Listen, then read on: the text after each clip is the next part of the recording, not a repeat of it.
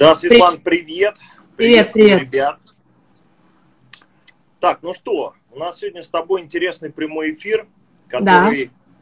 я думаю, что если люди живут в центральной России, то лучше смотреть где-нибудь на пляже, потому что температура зашкаливает, да, и скорее удобно где-нибудь залезть в речку или в море, да, и слушать нас.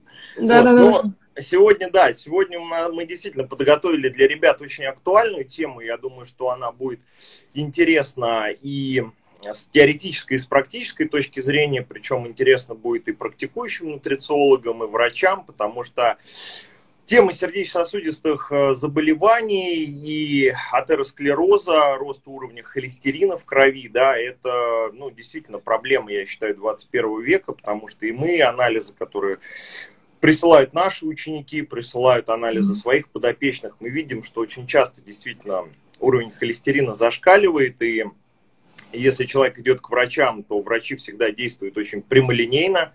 Ну, в принципе, врачей можно понять, потому что у них есть э, всегда четкие инструкции от Министерства здравоохранения, да, как действовать в той или иной ситуации. Ну и, как правило, людям э, прописываются фармпрепараты и мы, в общем-то, знаем эти препараты, которые э, стабилизируют уровень холестерина в крови, да, это препараты из группы статинов. Но самое главное, что эти препараты приводят к огромному количеству побочных эффектов, потому что очень многие даже не читают инструкцию к препаратам, которые они используют, да, всегда читают показания, но не читают противопоказания. Ну а на самом деле мы если даже и снижаем за счет этих препаратов уровень холестерина, действительно статины работают, работают достаточно хорошо, а, то, собственно говоря, мы не решаем а, первопричину, работаем со следствием. А всегда интересно выяснить, а почему же у человека стал повышаться холестерин.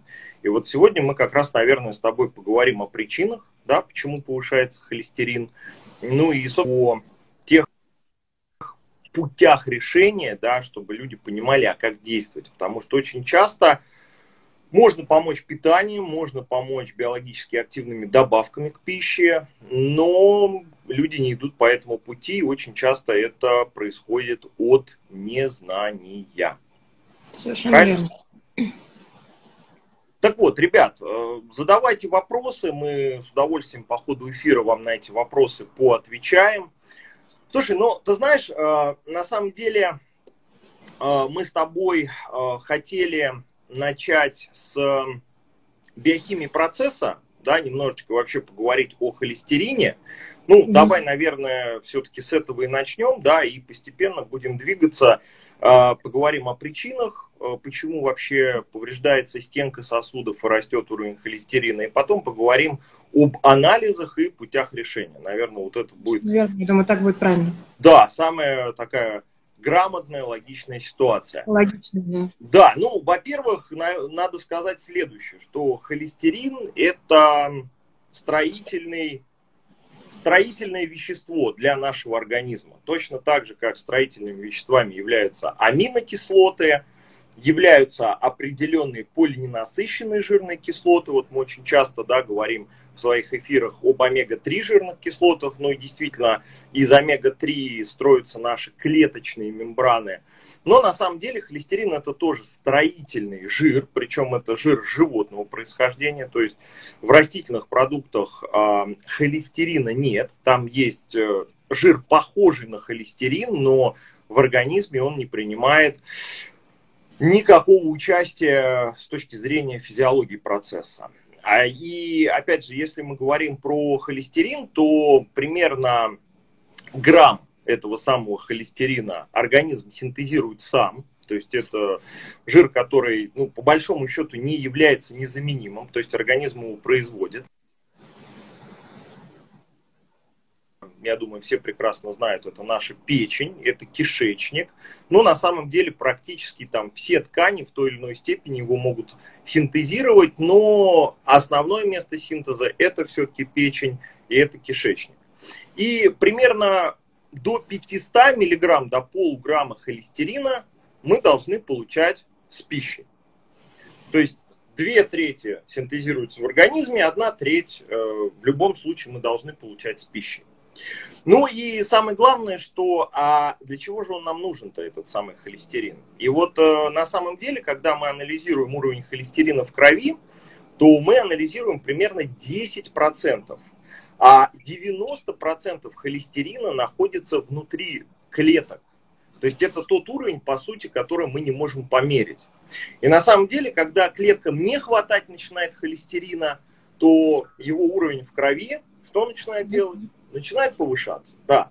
Ну и вот на самом деле холестерин как строительный жир, он нужен в первую очередь для производства точнее, для построения клеточных мембран, то есть я всегда говорю, что это каркас, да, то есть если омега-3 жирные кислоты, это вот если дом представить у нас сейчас, вот как дома строят, да, mm-hmm. монолитный каркас выстраивают и начинают его закладывать блоками. То есть вот этот монолитный каркас, который должен быть определенным образом сформирован, это как раз холестерин. А вот эти блоки, которые заполняют этажи, это как раз омега-3 и омега-6 жирные кислоты. А окна и двери, которые должны быть в этом доме, тоже нормальные, да, то есть всегда хочется поставить хорошую дверь, хороший стеклопакет, да, то это вот как раз рецепторы, которые у нас находятся на мембране, это белки, да, ну и, соответственно, рецепторы у нас взаимодействуют с гормонами, да, то есть по большому счету для каждого гормона существуют свои специфические рецепторы, и если мембрана сформирована правильно, если в ней не нарушается соотношение вот это холестерина, омега-3, омега-6 жирных кислот, белков, да, то все работает классно, здорово, работают гормоны, мембрана и поддерживается определенная ее микровязкость, так называемая есть у мембраны характеристика, как раз эту микровязкость, и обеспечивает омега-3 жирные кислоты. Сейчас у нас есть даже специфический анализ, да, и многие ученики у нас, кому интересно, они идут и делают этот анализ, он прям так и называется, омега-3 индекс, то есть можно посмотреть вообще, достаточно или недостаточно в ваших клеточных мембранах содержится омега-3 жирных кислот. Ну и вот холестериновый каркас, который должен быть правильно сформирован. Ну а если это не так, то мембрана перестает нормально функционировать, и мы с тобой знаем самое такое распространенное заболевание, которое является тоже, наверное, пандемией 21 mm-hmm. века. У нас сейчас такое, да, модное слово пандемия. Mm-hmm. Вот, это инсулинорезистентность, э, с которой, если мы не работаем, все это дело приводит на самом деле впоследствии к сахарному диабету. То есть вот когда нету хорошей чувствительности клеток к инсулину, то это как раз патология клеточных мембран. По какой причине она возникает, это уже второй вопрос, да, то есть с этим нужно разбираться. Но это в первую очередь патология клеточной мембраны, потому что по большому счету, если мы идем лабораторно, измеряем, да, допустим, уровень инсулина, уровень сахара, мы видим, что инсулин высокий, сахар высокий.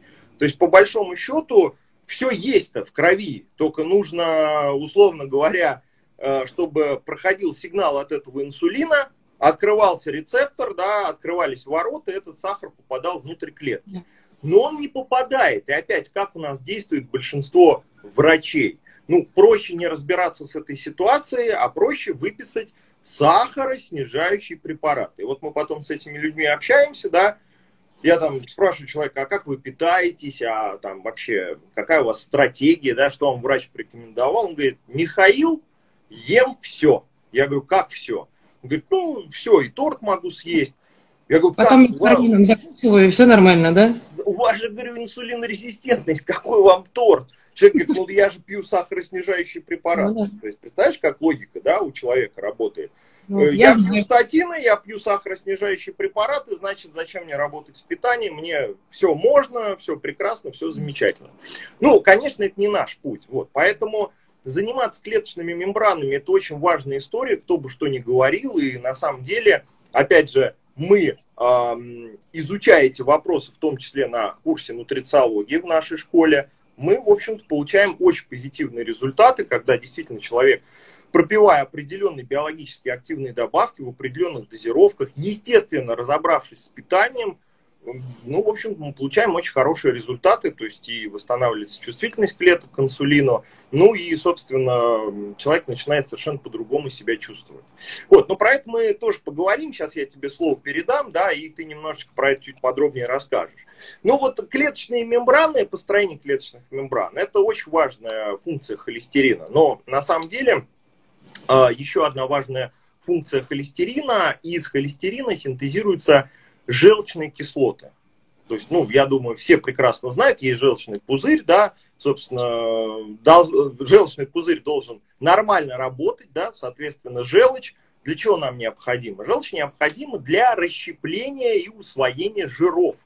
То есть, по большому счету, если у вас неправильно работает желчный пузырь, если там есть застойные процессы, если нет нормального оттока желчи, то, собственно говоря, получается замкнутый порочный круг. То есть мы едим жиры, жиры не усваиваются, соответственно, оттока желчи нет.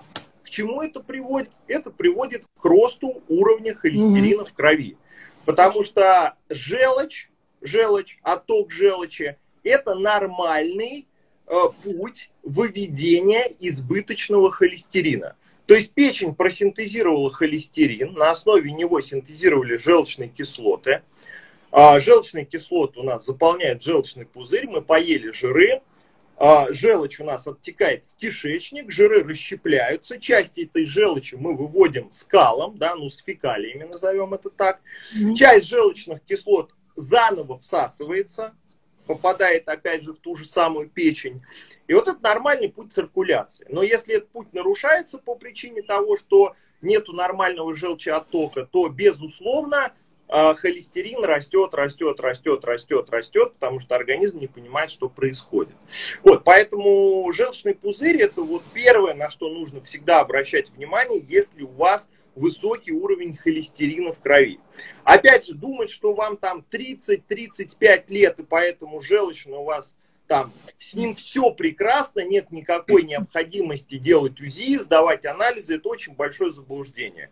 Если, опять же, вот я общаюсь, допустим, там с 35-летними, там, условно говоря, своими ровесниками, то очень часто я встречаю, что желчный пузырь уже удален у человека. То есть mm. это о чем говорит? Это говорит о том, что нарушение обмена холестерина привело к образованию а, камней, да, собственно, желчекаменная болезнь. Если эти камни слишком большие, и они уже пропитаны солями кальция, то они не могут проникнуть в желчный проток, а, соответственно, единственный путь это уже, ну, если это запущенная история, у вас там уже мешок камней, да, а не один, например, крупный камень. Единственный путь, который вам предложит врач, это удалить ну, мы, да, мы можем все поудалять, в принципе. То есть, как бы у нас э, организм, он такой, да, многие органы даже дублируются. То есть, опять же, там, можем одну почку удалить, с одной жить, да, там, можем одну руку удалить, с другой жить. Но это шутки шутками, а на самом деле не надо доводить до проблем. Нет. Ну и самое главное, что нормальный желчеотток-то это по большому-то счету э, жиры в питании. То есть как бы на что выделяется больше всего желчи. То есть желчь выделяется в принципе у нас на пищу, которую мы едим. Но опять же в зависимости от субстрата, э, который поступает у нас в кишечник, выделяется ее либо больше, либо меньше. Поэтому когда мы кушаем жиры, то это всегда нормальный желчеотток. Мы сейчас не берем какие-то генетические моменты, потому что здесь, безусловно, в развитии желчекаменной болезни генетика вносит тоже свой достаточно весомый вклад, но по большому счету питание это очень-очень да, важная история. Поэтому э, образование желчи, э, синтез, э, построение, да, правильно сказать, клеточных мембран, это вот основное, на что расходуется большая часть того холестерина, который мы кушаем и который синтезируется в нашем организме. Но опять же, здесь не нужно забывать еще и про э, стероидные гормоны, так называемые, причем это не только половые гормоны, это и глюкокортикоидные гормоны, гормоны, которые синтезируют наши надпочечники. Э, кстати, надпочечники определенное количество половых гормонов синтезируют, просто очень маленькое, да. Но вот тот же самый кортизол – это гормон, который синтезируется на основе холестерина. И сейчас мы даже имеем такой очень интересный анализ, это стероидный профиль слюны, и по определенным гормонам в этом стероидном профиле, ну вот, например, прегнинолон, да, есть такой гормон стероидный, мы можем, в принципе, понять, насколько вообще человек обеспечивает свой организм достаточным количеством насыщенных жиров, с которыми мы получаем холестерин. Ну и опять же, тут можно там перечислять и дальше, это и пресловутый там витамин D, э, который синтезирует у нас в коже по под воздействием ультрафиолетовых лучей из того же самого холестерина, да, то есть холестерин, по сути, ну вот даже сейчас, если вот мы говорим в двух словах, он нужен нашему организму, и мы не должны, точно так же, как мы не должны лишать свой организм белков, мы не должны лишать свой организм полиненасыщенных жирных кислот, мы точно так же и не должны лишать свой организм холестерина. Потому что в конечном счете, если холестерин нам нужен, а мы лишаем да, свой организм, мы в любом случае получаем проблемы. И вот как раз, а, если мы говорим про причины развития атеросклероза, то, конечно, это не холестерин далеко да, основная причина. Неизбыточное употребление холестерина с пищей. Здесь как раз мы можем даже больше сказать, что, эм, скажем так, негативное отношение многих врачей, диетологов вот там 20, 30, 40 лет назад к жирам и к холестерину, наоборот, э, вырастили целое поколение атеросклероза. Да, что... Вот эта ложь, которая 100 лет продолжалась, я тоже хотела об этом сказать. Да, потому что э, люди, так... которые не добирали калорийность, э, Сейчас я тебе, да, Свет, э, слово передам, просто мысль, да, люди, которые не добирали калорийность из жиров, а жиры это самый калорийный фактически у нас угу. субстрат питания, да, то есть мы, в принципе, любой учебник биохимии с вами открываем, да, 1 грамм жиров 9 килокалорий. Соответственно, естественно, если мы не доедаем наиболее калорийный источник, э, источник, который хорошую сытость нам дает, да, то есть не вызывает чувство голода, это именно жиры, то, конечно, организму калории нужны в любом случае. Сейчас мы не говорим там про решение каких-то спортивных целей и задач, там, построение диеты, да, это отдельная история. Но откуда организм будет брать калории, если человек же э, лишает себя жиров? Из углеводов. Вот поэтому мы и получили ситуацию, когда сейчас люди такие гиперуглеводники, да, едят слишком много углеводов, слишком много простых сахаров, а как раз простые сахара в печени приводят к увеличению выработки холестерина. Потому что печень, которая уже напрочь заполнена гликогеном, то есть там уже просто угу. складывать этот гликоген некуда, то вот остальные углеводы, которые не идут на синтез гликогена, как раз из этих углеводов начинают синтезироваться жиры, то, что мы называем триглицериды. Из этих углеводов, да, начинает синтезироваться холестерин. И поэтому, когда люди сдают анализы, да, углеводники, мы видим, что у них и триглицериды высокие, и холестерин высокий тоже, да, то есть вот э, еще одна причина может быть как раз связана с большим количеством углеводов в питании. Причем на самом деле а, это может быть и у спортсменов а, в период так называемого массонабора, да, то есть когда человек, в общем-то, уходит в профицит калорий, понятно, что углеводов а, спортсмены кушают много, ну, понятно, что там и оправдана эта история, потому что большой объем работы, да, необходимо совершать, а если мы говорим про силовую работу, то это преимущественно источник э, энергии, обеспечивающий мышцы, это углеводы. Ну, обычно как человек там говорит, а вот я ем там 400-500 грамм углеводов. Ну, если надо, 400-500 грамм углеводов, вопросов нет. Но не всегда э, надо именно столько. И эти избыточные углеводы точно так же у спортсменов совершенно спокойно могут приводить к росту уровня холестерина. Хотя, хотя там причины дополнительные связаны еще, конечно, с использованием э, фармакологии. Тут, да, в принципе, чего уж тут, э, как говорится, греха ну, таить, да, но, да, но, но здесь это, знаешь, как многофакторность, то есть тут чуть-чуть, тут чуть-чуть, тут чуть-чуть, да, поэтому мы получаем проблему. Вот, поэтому, Свет, давай я тебе передам слово. Ну, вот какие-то причины я уже начал обсуждать, да, то есть э, давай немножечко расскажи в этом вопросе поподробнее, что все-таки, если мы говорим э, о том, что э, холестерин, по сути, он э, транспортируется определенными молекулами в крови, да, которые мы называем липопротеиды низкой, липопротеиды высокой плотности, это основные фракции. Ну, если ребятам будет интересно, я, в общем-то, про это чуть-чуть тоже попозже подробнее расскажу. Да, но мы же понимаем, что основное это Основная причина появления бляшки – это взаимодействие холестерина со стенкой сосудов. То есть в стенке сосудов происходят какие-то изменения, про которые, я надеюсь, ты сейчас расскажешь, да? Почему, собственно говоря, условно, э, этот холестерин, ну, давайте так, в кавычках возьмем, начинает на эту стенку налипать и начинает ну, появляться строительный бляшка. материал, как бы строительный материал, то есть он чинит. Ну, если по-простому сильно, то есть а, холестерин пытается а, закрыть а, ту проблему, которая образовалась в стенке сосуда. Ну, Поэтому, то отремонтировать. Проблема. То есть это последняя стадия, когда организм уже не знает, что делать, и получается мы получаем закрытый просвет сосуда, где э, организм не дурак, он пытается закрыть дырку, условно говоря. Вот. И да, конечно, если говорить о антихолестериновой пропаганде за последние там 100-120, наверное, уже лет где-то примерно, да, если говорить о лечении. Ну, есть, конечно, варианты, когда статины оправданы, это там, безусловно, когда уже шкали все, и все, уже все беда-беда, но у нас э, статины назначаются по общему холестерину, никто фракции не разбирает, ну, опять, опять же, это проблема, скорее, там, не конкретных врачей, а, ну, всего медицинского сообщества, да, и протоколов, то есть никто разбираться не будет, нужно решение, решение есть, вот статин, пожалуйста.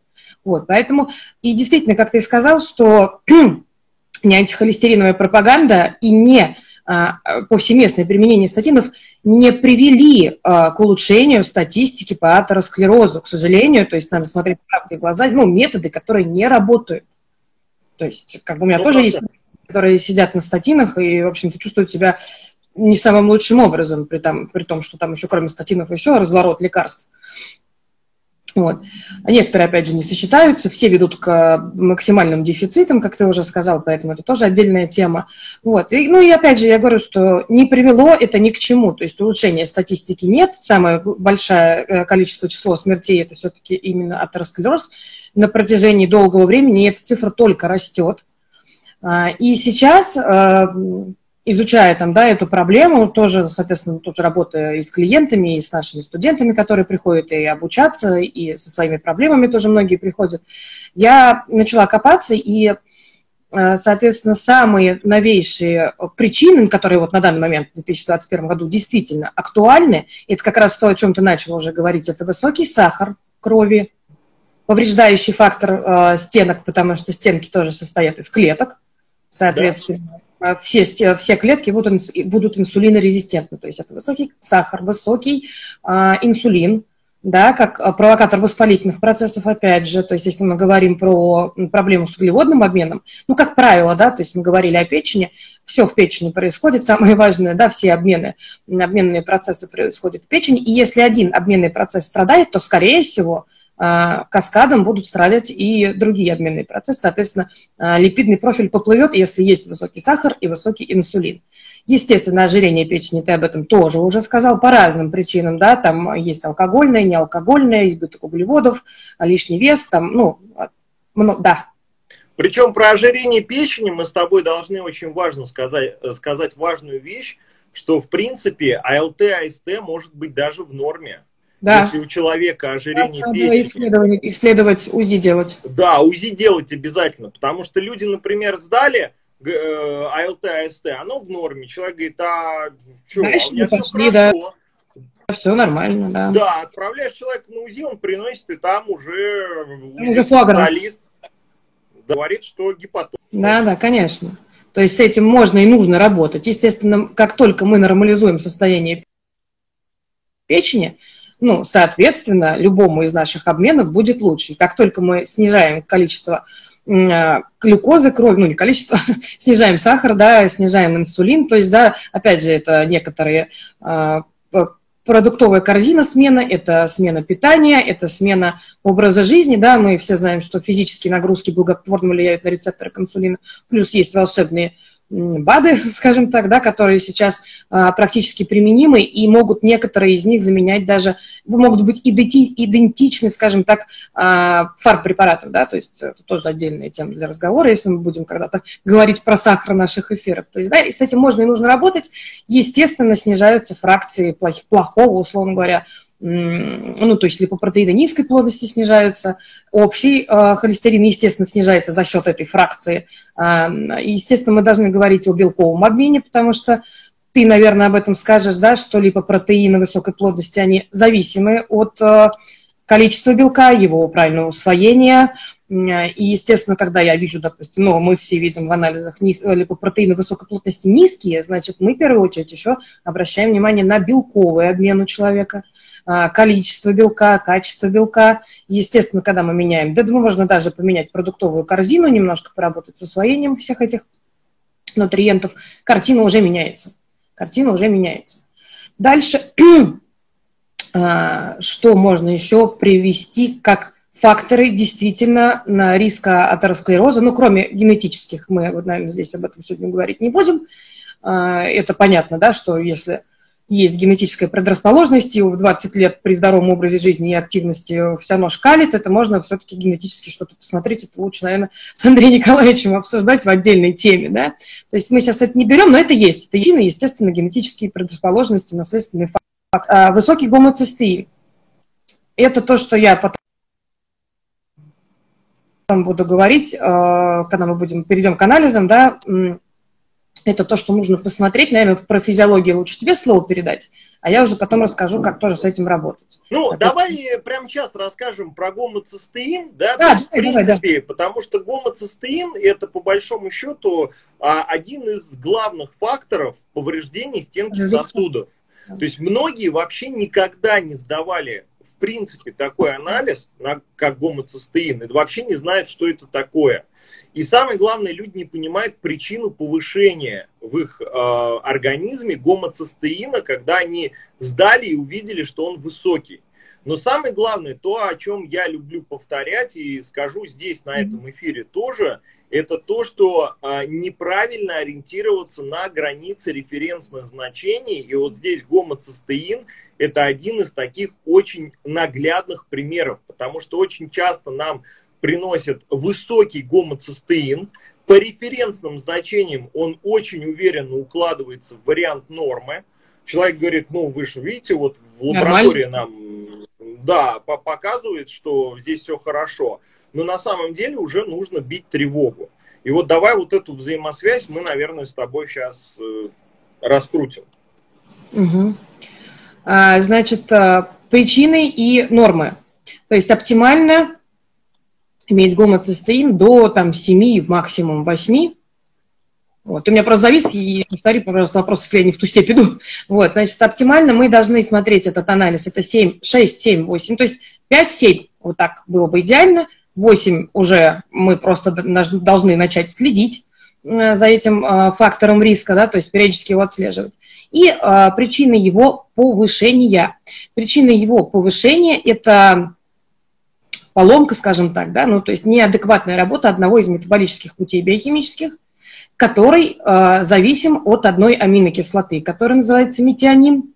Мы ее получаем преимущественно из животной пищи, поэтому, кстати говоря, у людей, употребляют животную пищу, соответственно, мы можем видеть большой уровень гомоцистеина, потому что не только метионин влияет на его синтез и на обезвреживание – потому что у нас организм не дурак, он как бы обезвреживает в этом цикле э, биохимическом э, гомоцистеин, но ему надо помогать. Когда помогающие факторы не поступают, так скажем, да, то есть не поступает метионин в достаточном количестве, не поступает B6, B9 и B12 витамины, а это тоже преимущественно животная пища, вот, то, соответственно, происходит фактор риска, то есть гомоцистеин начинает расти и расти он начинает до, до каких-то немыслимых пределов. И, как правило, а, если ты обратил внимание, допустим, на последнем из потоков, а, все высокие гомоцистеины были у людей старшего возраста, которые, ну, чем питаются? Преимущественно булочками, там, макарошками, чем-то еще. Ну, то есть вот как фактор риска, как раз это та возрастная категория, именно у которой больше всего проблем, и то питание, которое ну, должно быть изменено для того, чтобы снять этот фактор риска. То есть это корреляция, которая действительно имеет место. То есть чем больше макаронок и булочек, тем меньше там качественного мяса там, и животных продуктов, тем больше у нас вот этот самый главный фактор риска. Поэтому делайте выводы, господа, как бы, да, что вот не макароны... углеводники, делайте выводы. Да. Поэтому, да, действительно. И действительно, гомоцистеин не обезвреженный, когда его э, большое количество в крови э, концентрируется, он реально повреждает натуральную стенку сосуда. Дальше из-за э, таких же тоже на данный момент очень важных причин. Это проницаемость кишечной стенки. Вообще проницаемость сейчас это тема, которая обсуждается на хороших гастроэнтерологических форумах, она уже принята, а, есть медицинские статьи на эту тему. Мы не будем ни в коем случае применять а, термин «дырявый кишечник», это не про нас, мы профессионалы, то есть, вот, не он как бы не друшлаг, да, если друшлаг, точнее, все нормально, но действительно проницаемость существует на всей, а, по всей области выстилания КТ. То есть это может быть и желудок, это может быть и тонкий кишечник, ну, как, бы, как правило, это тонкий кишечник. Да, ну и любой отдел ЖКТ имеет, может иметь такую проблему. Соответственно, соответственно, а, в кровоток у нас попадают не только полезные вещества, которые должны туда попадать, по идее, да, попадают еще а, вирусы, а, некоторые вирусы проникают и в мозг, там, да, могут другие там какие-то проблемы вызывать вызывать, да, а, соответственно. А, и а, мы видим такую проблему, как проницаемость кишечной стенки, ну, будем говорить о кишечной стенке, да, соответственно, это тоже повреждающий фактор для стенки сосуда. Бактерии, вирусы – это тоже повреждающий фактор. Это то, что не должно быть в крови, чего не должно быть, да, то есть это на данный момент очень актуальная проблема, потому что, ну, так как я работаю, ну, в силу там, да, специализации именно вот по, люблю ЖКТ, скажем так, люблю гастроэнтерологию, хотя врачом не являюсь, но очень сильно люблю и развиваюсь в этом направлении, очень часто мы видим эту проблему. То есть, опять же, а, нужны а, факторы поддержки, глютамин хотя бы тот же самый, да, нужно понимать, что нам нужна норма флора в хорошей количестве в хорошем, да, нам не нужна избыточная флора. Ну и, в принципе, норма флора тоже бывает избыточной. Нам не нужен избыточный бактериальный рост, нам не нужен избыточный грибковый рост. Это то, от чего стоит избавляться, а это то, что стоит нормализовать. Ну и, в принципе, работу ЖКТ в целом, конечно. Потому Можно что... я, кстати, добавлю, что очень хорошая, вот ты здесь правильно сказал, очень хорошая поддержка а, именно для спортсменов еще а, глютамином именно эпителия кишечника, потому что у спортсменов, видишь, какая проблема, то есть э, повышенные физические нагрузки, а, кровь далеко не в кишечнике, да, то есть э, вся кровь локализуется в мышцах, потому что, ну, понятно, да, мышцы нужно восстанавливать, мышцы нужно питать. Да. Плюс ко всему большие объемы съедаемой пищи, да, очень однообразная пища, которую кушают спортсмены, особенно которые на сушке. Ну, то есть факторов, которые негативно влияют именно на кишечник, их достаточно много. И вот как раз глютамин, если опять же, есть спортсмены, они нас слушают, да, то есть мы можем там э, долго дискутировать по поводу того, влияет ли глютамин на рост мышц или не влияет, mm-hmm. а, но вот именно как фактор поддержки эпителия кишечника, это mm-hmm. очень хорошая история. Во-первых, э, глютамин улучшает всасывание воды, электролитов из кишечника, да, то есть когда мы вот именно слизистую поддерживаем, это Очень опять регуляция водно, регуляция водно-солевого баланса для спортсменов, это тоже очень актуальная история. Вот, ну и вообще нормальное состояние эпителия, да, вот для, ну, как бы глютамин это важная добавка. То есть, допустим, там хотя бы по одной чайной ложке два раза в день, его можно совершенно спокойно добавлять, это будет в любом случае в плюс. Так. Да. Да, значит, перечислили. И э, сейчас очень важно соблюдать и, э, скажем так, поддерживать свою антиоксидантную защиту, потому что она расходуется максимально быстро в условиях нашей экологии, максимально быстро в условиях э, расхода там, да, на стрессы нашего организма, да, очень важно соблюдать и поддерживать свой антиоксидантный статус. Антиоксидантов много. Все важны все нужны, соответственно, это, скажем так, ой, окислительный стресс, да, который как раз вызывается недостатком антиоксидантов, он ведет также к нарушению целостности оболочки, ну, сосуда, стенки сосудов.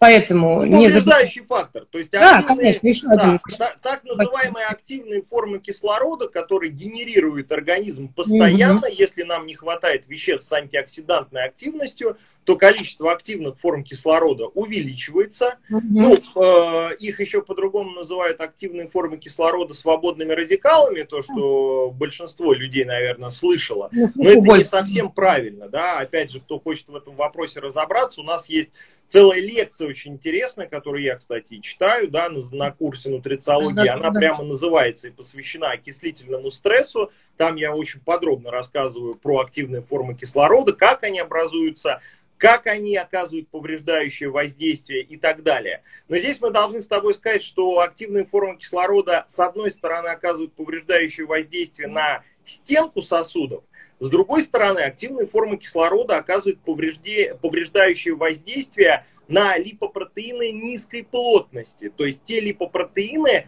а, которые транспортируют холестерин из печени в ткани, да, то есть mm-hmm. это транспортные молекулы, да. потому что холестерин это же гидрофобное вещество, то есть он не растворим в воде, а кровь это по сути у нас и есть жидкая ткань организма, то есть это вода.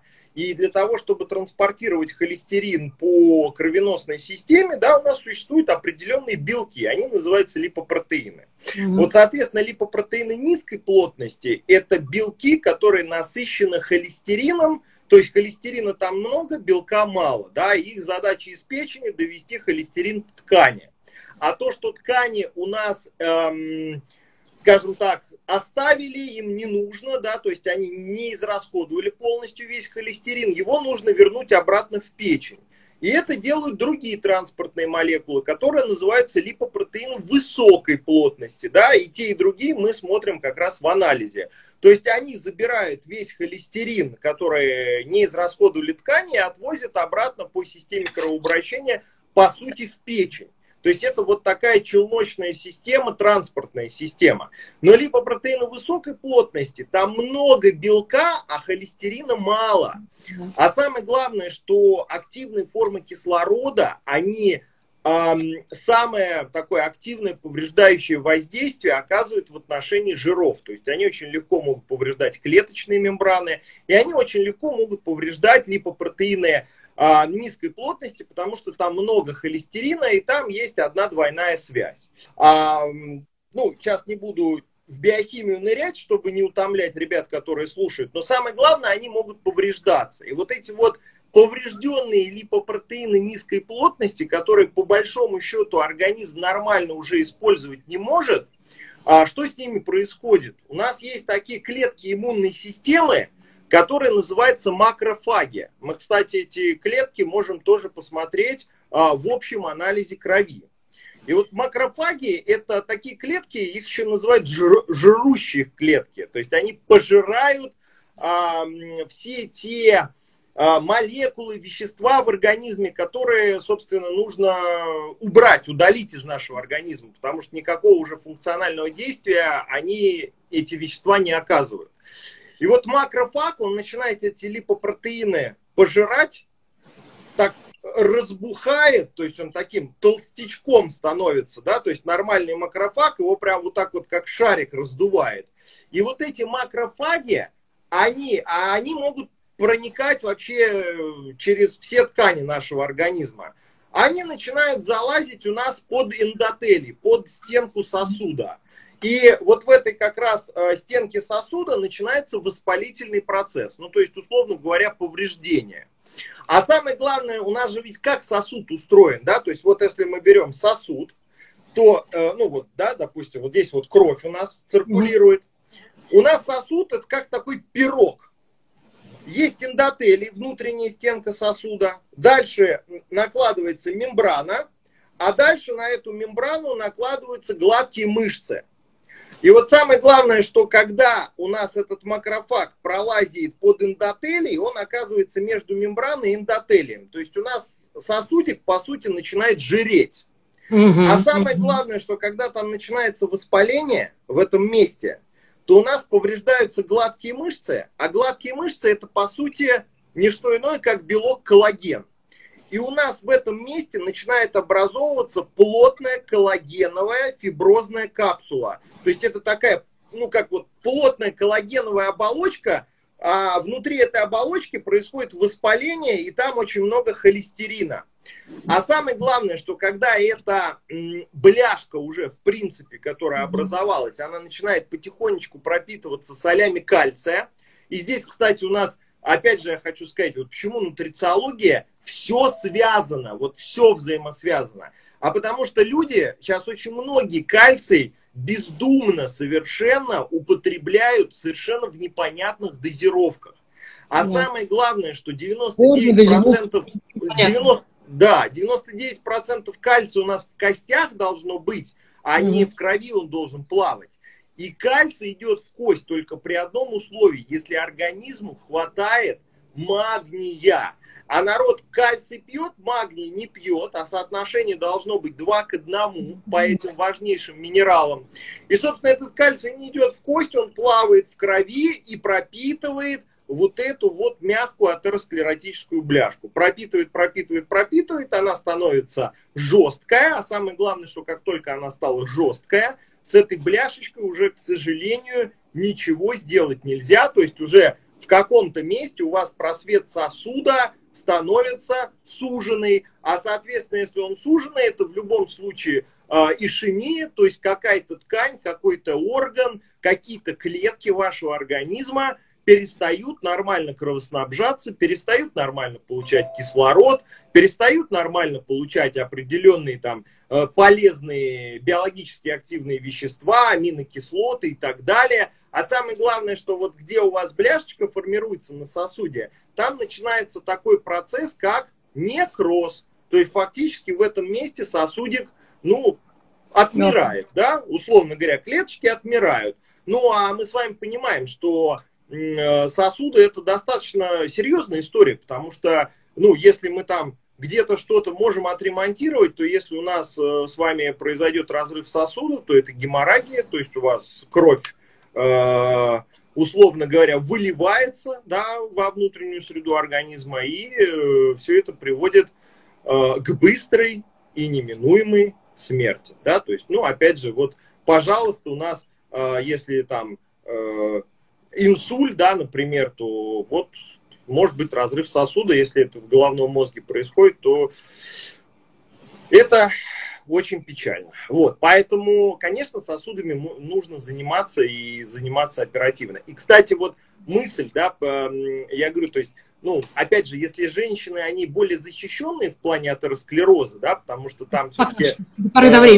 Э, э, да, там работает эстроген, и э, женщинам повезло, потому что э, если рецепторы к тестостерону, ну, они, их много, но их не так много, как у женщин э, рецепторов к эстрогену, да, и поэтому долгое время сосуды женщин как раз эстрогена защищают, пока вот особенно не наступил да, период менопаузы, когда идет физиологическое снижение эстрогена, то у мужчин, к сожалению, это не так. То есть тестостерон, он много от чего защищает, но в плане сосудистых историй здесь э, эта ситуация не такая очевидная. И поэтому мужчины, они очень легко могут заподозрить уже патологии, да, патологии сосудов и света, какая, как мужчины могут заподозрить э, патологии сосудов?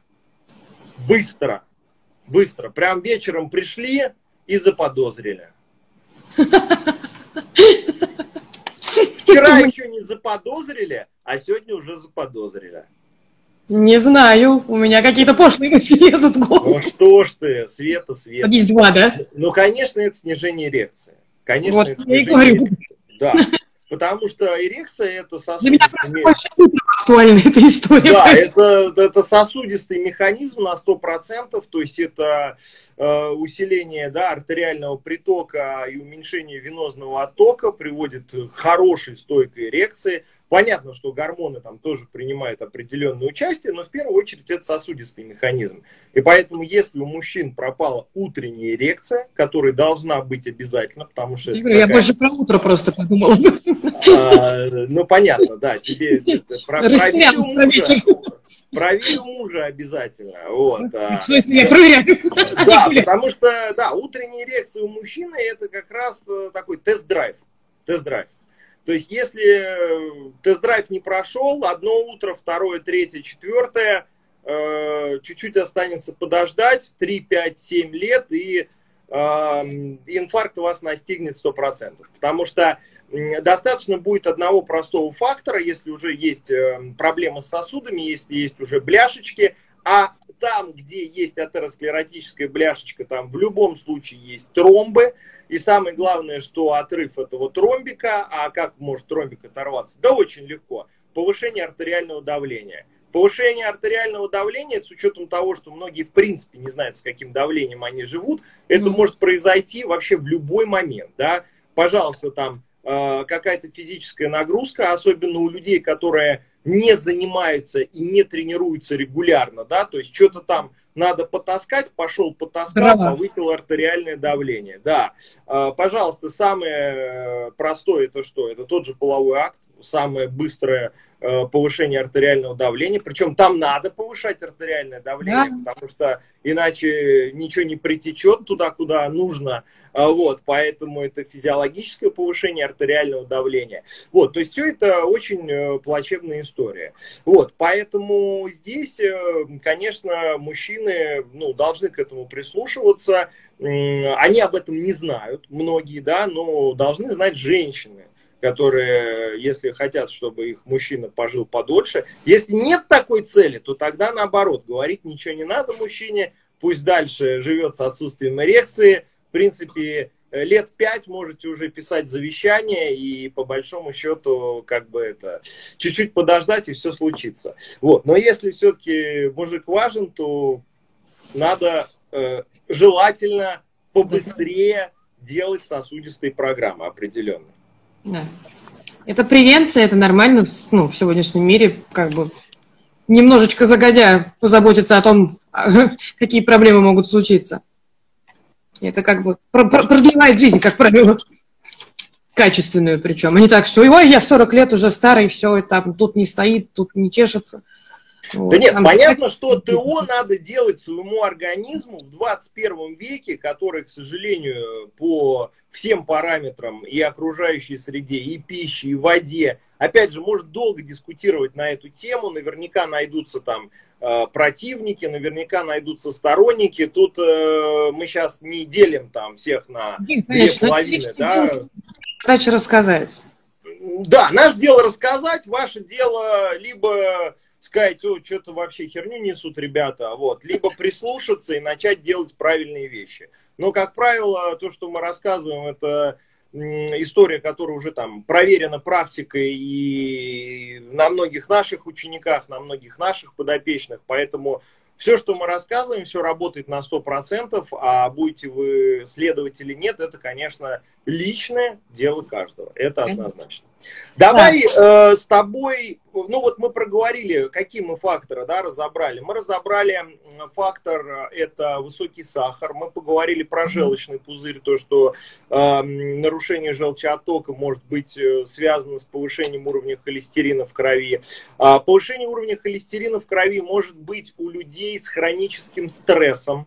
А, сейчас я об, объясню, почему да, объясни, это пожалуйста. происходит, да, потому что это связано с гормонами, очень сильно связано с гормонами. А, мы с тобой поговорили про гомоцистеин, да, то есть э, гомоцистеин это побочный продукт обмена метионина, который заново должен в цикле метилирования да. превращаться в метионин. Мы тоже про это на курсе достаточно подробно рассказываем. Для того, чтобы метионин превращал, гомоцистеин превращался обратно в метионин, а, важно обеспечивать организм витаминами В6, В9, В12. И самое главное, чтобы эти витамины в организме превращались в активные формы, так называемые коферментные. Mm-hmm. А здесь генетический паспорт здоровья, да, то есть всегда мы можем посмотреть, да, если генетика, если генетика страдает, то они не превращаются. Если, условно говоря, э, с генетикой все хорошо, ну, тут тогда можно и просто Б-комплекс хороший взять. А вот если с генетикой проблемы, то нужно какие свет добавочки покупать? А, в активной коферментной форме это будет либо метилкобаламин, там, да, господи, пердоксаль 5-фосфат 6, 5. вот, и, соответственно, не фолиевая кислота, а либо фолиновая, либо метилфолат. Ну, то есть тоже это от генетики зависит. Есть две формы активные. Это метил форма, да, метильная группа уже присоединена, а, либо это без метильной группы, но это, как мы тоже разбираем на курсе, то есть, ну, в любом случае, это не фолиевая кислота и не цианкобаламин, который в попу колют, а, здесь он не поможет, скажем так. Ну, вот. то есть, если кратко, э, обычный витамин э, В6 это да. передоксин. Да. А там да, пер... активная его форма передоксаль 5-фосфат. Да. да, обычная форма витамина В9 это фолиевая, фолиевая кислота. кислота. Да, активная, ну давай сейчас не будем там давай. нюансы, метилфолат. Да, да. Э, обычная форма витамина В12 цианокобаламин, э, активная метилкобаламин. То есть тут нужно просто правильно выбирать добавочки, потому что если у вас проблема с генетикой, высокий гомоцистеин, а вы будете просто фолиевую кислоту и витамин, то у вас гомоцистеин так высокий, будет оставаться какой? Высокий, да, да, высокий, совершенно верно. Поэтому Конечно. здесь должна быть э, правильная стратегия в работе. Опять же, ну, чтобы эта правильная стратегия была, эти вещи нужно знать и понимать. Ну, а, поэтому мы так... в курсе, да. Да, по поэтому мы так подробно про это рассказываем и в эфире, и поэтому мы так подробно это изучаем Конечно. на курсе, да, и там два с половиной месяца все эти вопросы разбираем. Значит, эм, дальше, вот как раз причина который я еще хочу озвучить, связаны с гормонами. Потому угу. что э, здесь э, ну, три гормона, даже четыре, принимают очень важное участие в обмене холестерина. То есть я уже сказал, да, ребятам, особенно кто там сначала присутствует на нашем эфире, что есть э, фактически транспортные молекулы, да, которые отвозят холестерин. Еще раз, да, про основные говорим. Одни называются липопротеины низкой плотности, другие липопротеины высокой плотности. Вот для того, чтобы липопротеины низкой плотности, где много холестерина, они могли отправить этот холестерин в клетку, соответственно, на мембране клетки должны быть специфические рецепторы. Ну, то есть вот клетка, вот подошел липопротеин низкой плотности к этой клетке – соединился с рецептором и попал, есть такой процесс эндоцитоз, да, то есть вот внутрь проник. Угу. Проник, отдал холестерин и дальше поехал какие-то функции в организме выполнять. Вот если липопротеины низкой плотности с рецепторами не соединяются, то опять что происходит? Они просто плавают в крови, и уровень холестерина растет. Так вот, образование клеткой вот этих самых рецепторов специфических очень тесно связано с гормонами. И вот какие гормоны влияют на увеличение рецепторов на клетке к липопротеинам низкой плотности? Первое – это гормон Т3, триодтиранин, нормальный его уровень. То есть это опять о чем говорит?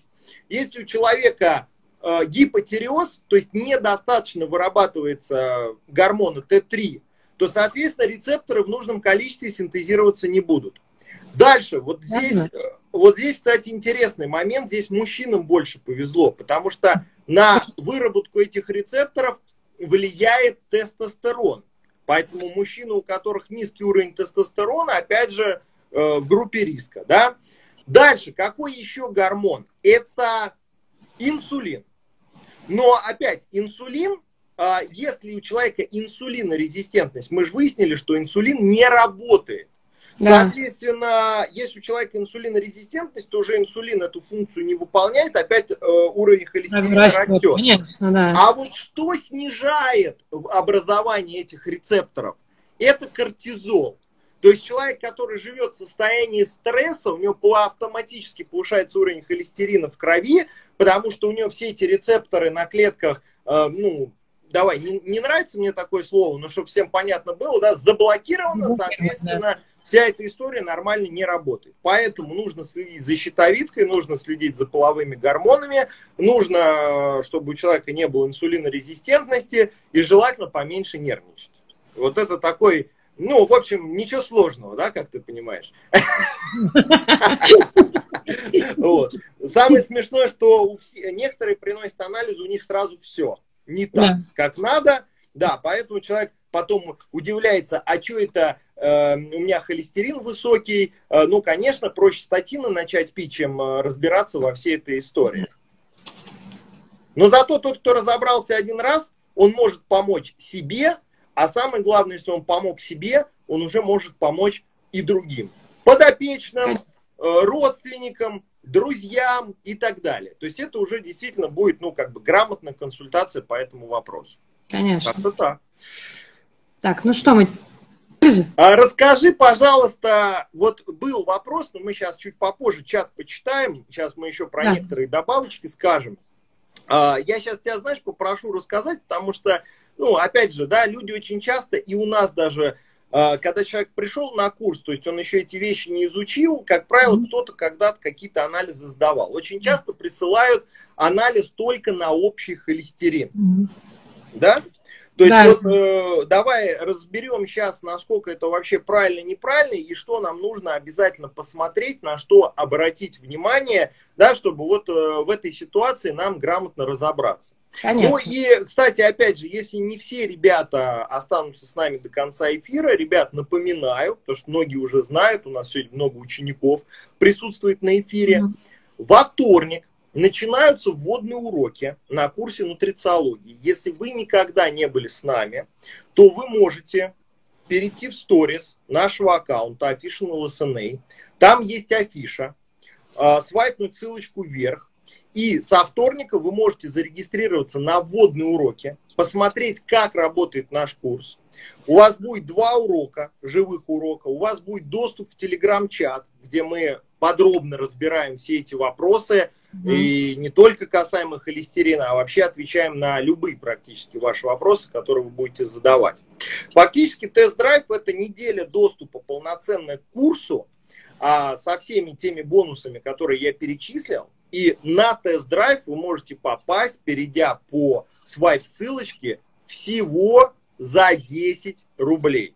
То есть, ну, это дешевле, чем чашка кофе. Поэтому, ребят, не тяните, начинайте заниматься своим здоровьем уже сейчас, если вы действительно хотите, как Андрей Николаевич говорит, да, в 80 лет ходить за грибами, а не куда, Свет? Под себя. Под себя, да, совершенно верно. Вот, поэтому это очень важный момент. Так, ну давай по... Давай по, к анализам перейдем.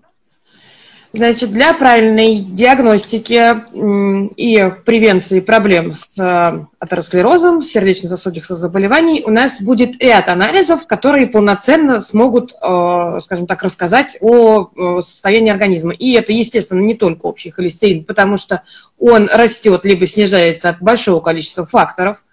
Иногда мы видим у людей э, на стандартной, скажем так, американской диете 2,39 холестерин – а у вегана, допустим, 8. И это вообще как бы, то есть мы не должны смотреть один холестерин, потому что он, ну, как бы, он складывается из фракций.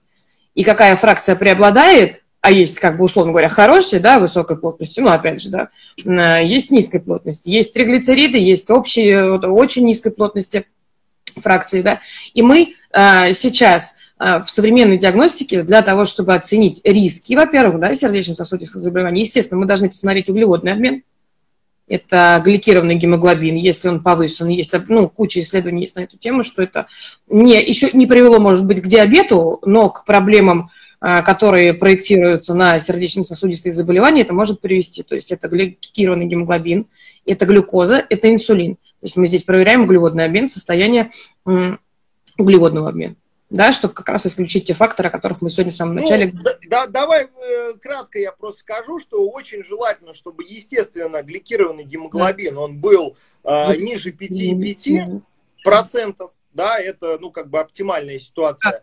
Причем иногда люди смотрят, допустим, индекс инсулинорезистентности, и он в норме. Но это не говорит о том, что гликированный гемоглобин не может быть высоким. Потому Или что...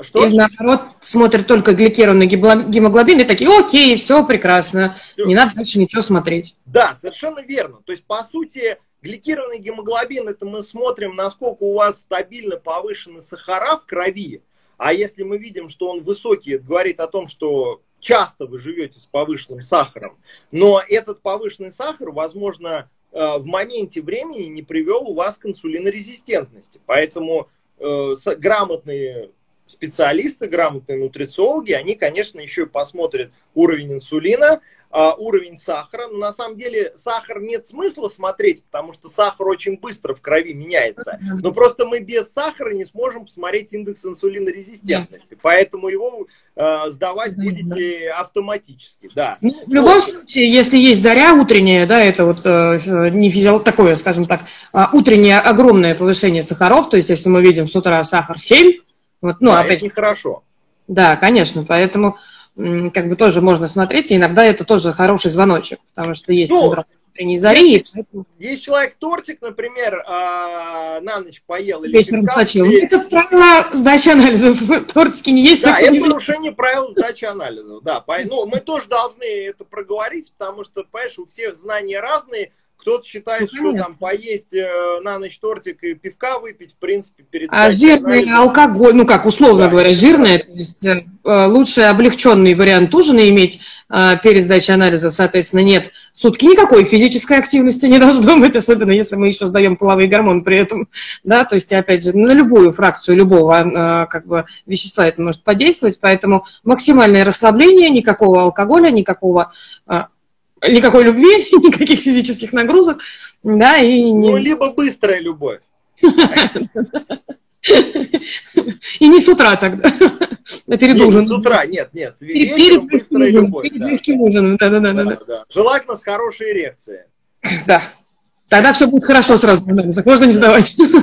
Так, ладно, давайте, значит, вернемся к анализам. Это углеводный обмен мы обсудили. Значит, липидный профиль и а, не всегда в него включены те фракции, которые нам еще нужны, то есть это обязательно, ну, как бы липидный профиль включает в себя общий холестерин обязательно, а, высокой плотности липопротеины, низкой плотности, но а, сейчас современные стандартные диагностики говорят о том, что обязательно нужно смотреть уровень триглицеридов. Ты, собственно, сказал, почему сегодня, потому что при нарушается метаболическое условие говоря, здоровья, это отражается, конечно, в повышенном уровне триглицеридов. То есть чем ниже уровень триглицеридов, тем круче ваше метаболическое здоровье и нормальный уровень углеводов вы едите, все прекрасно.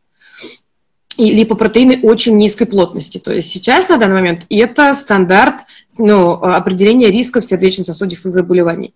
То есть э, два эти компонента. Естественно, смотрим на коэффициент атерогенности, который э, отражается в корреляции там, высокой э, плотности липопротеинов и низкой плотности. Естественно, если э, здесь у вас будет низкой плотности много, высокой плотности мало, естественно, коэффициент атерогенности будет шкалить. Вот. Но при этом это может быть и при большом уровне общего холестерина, при высоком, и при низком. И, то есть, высокий уровень общего холестерина, ну, допустим, 6-7, когда там пишут, все, уже труба, ешьте статины, а у вас при этом высокой плотности хорошее количество липопротеинов. Много. Да, то а, низкой плотности мало, меньше, условно говоря, там, да, или они в референсе, скажем так, в нормах, то а, коэффициент атерогенности будет нормальный даже при уровне а, холестерина там 6-8. И еще, поэтому обязательно нужно смотреть пол, ну, полную фракцию, то есть это ли полный липидный профиль, триглицериды и липопротеины очень низкой плотности, они тоже должны стремиться туда ближе к нулю. Это будет отражать а, ваш хороший липидный обмен. И э, людям пожилого возраста, конечно, лучше посмотреть соотношение э, сложный анализ, мы его тоже разбираем. Но, опять же, это только тогда, когда, если вдруг вы работаете с людьми там, старше 50, вы тренер, там, я не знаю, допустим, хотите исключить а, какие-то вот эти проблемы сердечно-сосудистых заболеваний. Это а, АПА и АПБ, то есть это еще одна фракция липопротеинов, которая должна смотреться в, со, в соотношении. И то есть там тоже должно быть соотношение один к двум, по-моему, если не ошибаюсь сейчас. Но мы это на, на курсе разбираем а, прекрасно.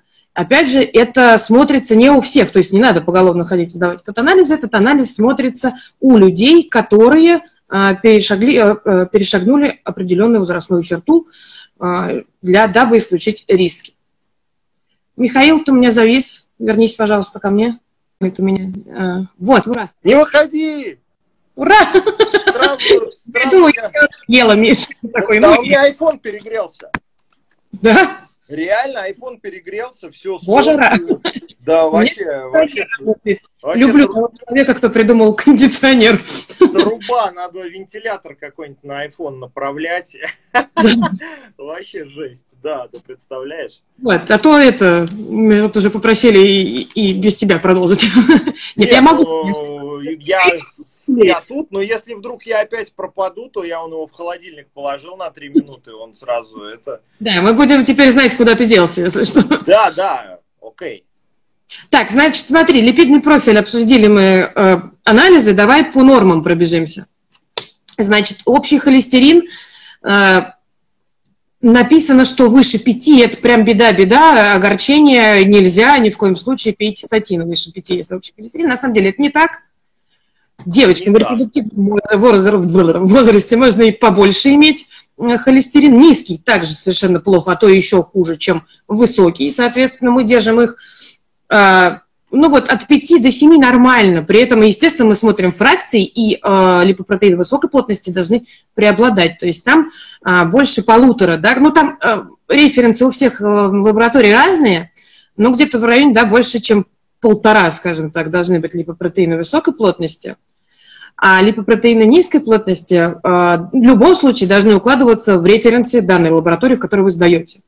Там как бы чем выше, тем хуже.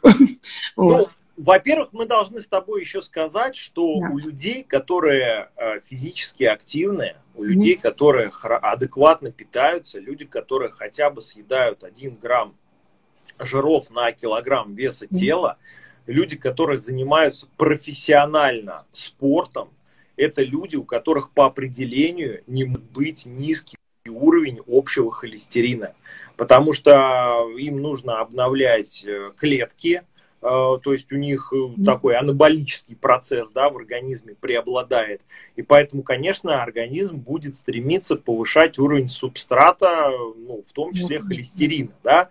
Поэтому э, вообще не надо сильно бояться, если у вас там даже ушел холестерин за верхнюю границу референсного значения. Я бы сказал так, что в принципе все, что у нас до 6 по общему холестерину, и при том, что общий холестерин у вас до 6, а, и вы видите, что у вас нормальный коэффициент атерогенности, который вкладывается в границы 2-3, то тут вообще не надо бить никакую тревогу, то есть у вас все в порядке. И ни в коем случае, там, если где-то кто-то вам сказал про какие-то статины, но это бред полный.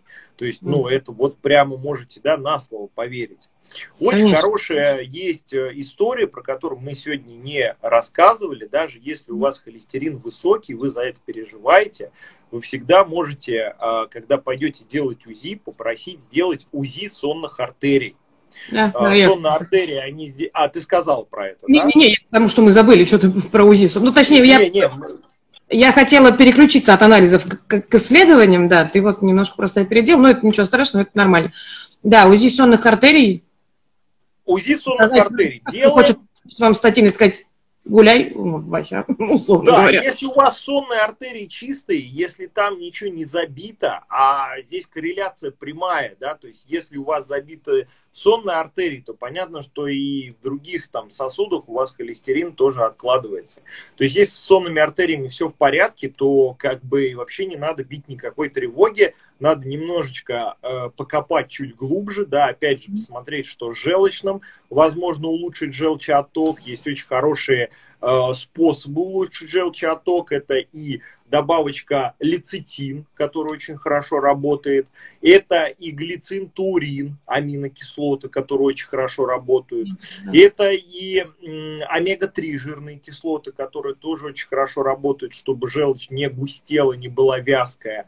Есть э, старый, добрый, проверенный временным аптечный препарат урсасан, да, ну или какие-то другие аналоги, а, урса дезоксихолевой кислоты, да, когда мы можем капсулку, в принципе, там, ну, опять же, доз, дозы мы на курсе обсуждаем, но в принципе там от 250 до 500 миллиграмм рабочие дозы урсасана, да, то есть вы можете там перед сном принять, и если есть необходимость, утром еще одну капсулку, да, то есть как бы это очень хорошая история, да, потому что у нас урса дезоксихолевой кислоты недостаточно, да, из-за этого желчь может густеть, быть более вязкая, а, соответственно, принимаем препараты и помогаем в общем-то, своему желчному пузырю.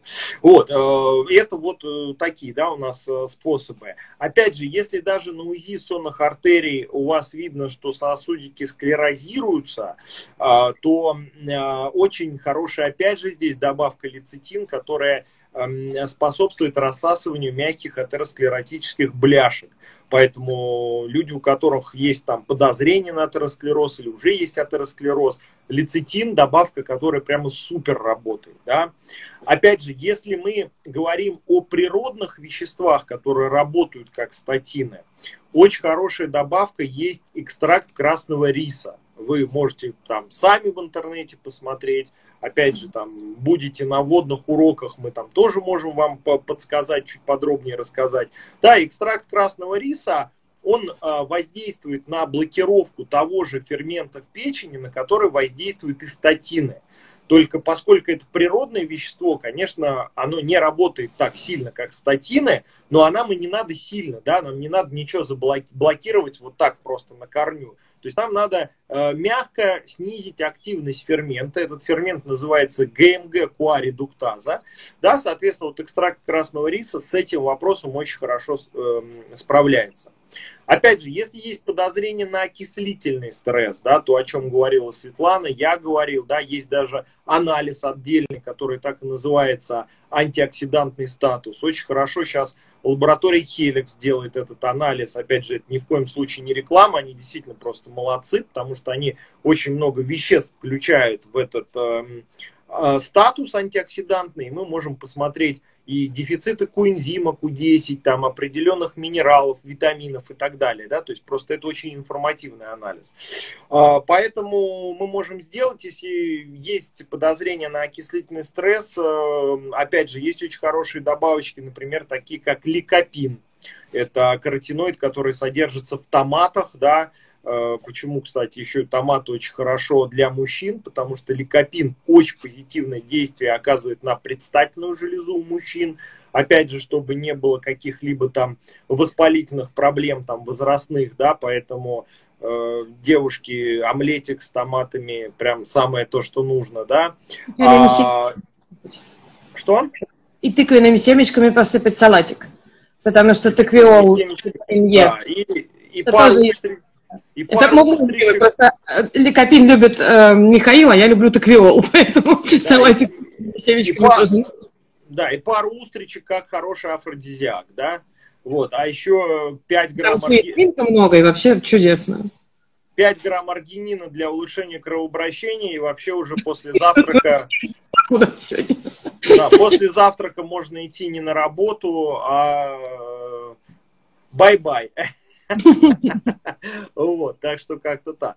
Вот, кстати, опять же, аргинин цитрулин очень хорошая история для улучшения а, кровообращения, да, потому что аргинин под, скажем так, э, в стенках сосудов есть фермент, который взаимодействует с аргинином, вырабатывается такая молекула, как оксид азота, Оксид азота расслабляет гладкие мышцы, про которые я уже сегодня говорил, да, собственно, мышцы гладкие расслабляются, сосуд расширяется, кровообращение улучшается. То есть это опять такой а- а- аналог природной Виагры получается, да, ну, по большому счету, единственное, нужно дозу для себя рассчитать индивидуально.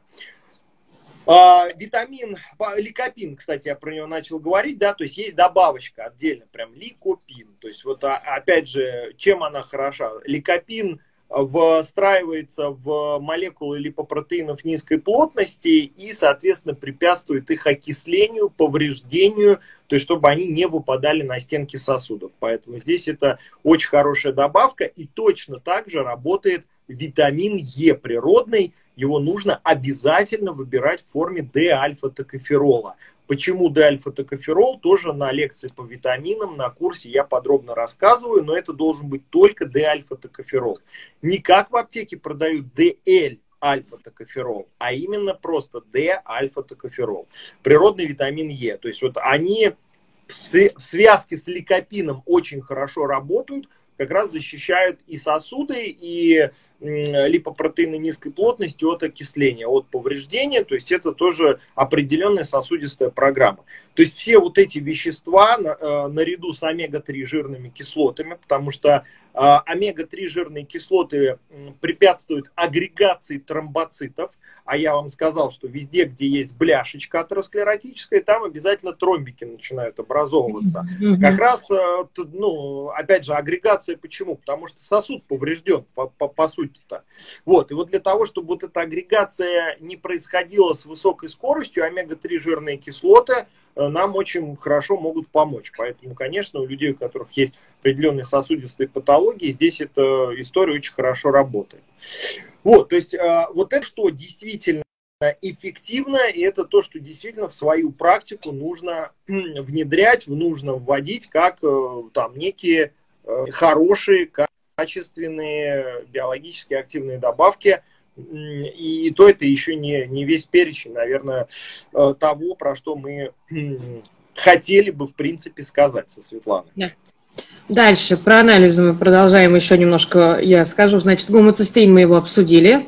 Норма, я повторю, значит, это от 5 максимум до 8, дальше уже риски начинаются. Э, что влияет на гомоцистеин? Метионин. Это тоже есть отдельная добавка, если прям мясо, мясо мы не едим, не, ну, вообще ни при каких условиях. Есть добавки метионина. Есть добавки B6, B9, B12 в активных формах. Причем мы на курсе рассказываем оптимально их на оптимальные фирмы, оптимальные дозировки, да, потому что мы тоже выработали для себя какие-то рабочие препараты. Вот, значит, соответственно, и по поводу воспалительных процессов э, ультрачувствительный э, С-реактивный белок, точнее, можно, ну, это вот если мы углубляемся прям, да, в анализы, э, С-реактивный белок можно сдавать, и э, он свидетельствует о наличии воспалительных процессов активных, которые прям уже э, идут, то есть он должен стремиться к нулю, а, будет запись эфира. Я надеюсь, что все сохранится, все прекрасно, и мы загрузим все во все наши чаты и во все... Ну и здесь останется, соответственно, мы загрузим во все наши социальные сети этот эфир. Естественно, мы постараемся, чтобы вы смогли пересмотреть. И, естественно, если мы говорим, уже переходим обратно к анализам, если мы говорим о печени и о ее работе, соответственно, это АЛТ, АСТ и ГГТ как раз ГГТ косвенно будет указывать высокий а, уровень ГГТ, будет косвенно указывать на застои желчные. И на дефицит глутатиона он будет указывать тоже, соответственно, главного антиоксиданта, который тоже будет как бы свидетельствовать о том, что есть а, проблема в антиоксидантном статусе. Ну, то есть, иными словами, я, извини, просто дополню, что а, даже да, без УЗИ, если вы УЗИ не делали, мы даже, в принципе, по одним анализам, увидев высокий холестерин, увидев высокий ГГТ, mm-hmm. вот этот фермент, да, про который Светлана сейчас рассказывает, если он тоже очень сильно завышен, то, в принципе, УЗИ это будет просто некое подтверждение того, что с желчным, ну, к сожалению, да, не все в порядке. Поэтому здесь такой момент тоже немаловажный. То есть мы даже по одним анализам уже очень много можем информации получить, если вы их правильно сдаете и правильно сдаете по списку. И, кстати, по списку очень важно – мы все время даже нашим ученикам говорим, ребят, что один параметр подтягивает другой. И мы да. в школе даем четкий список, такой некое ТО да, вашего здоровья, и всегда просим сдавать именно по этому списку, да, потому что да, потому что иначе просто не, недостаточно информации и далеко не всегда понятно, откуда ноги растут. Конечно, это гадательный кофейный гусь, получается, мы так не работаем, мы так не учим работать других, потому конечно, что конечно, как вы сегодня уже могли заметить, Высокий холестерин, куча причин, от щитовидной железы до желчного, стресс-фактор. То есть, если нужно там, да, и найти действительно причину, то там одним общим холестерином или там одним общим анализом крови никогда не отделаешься.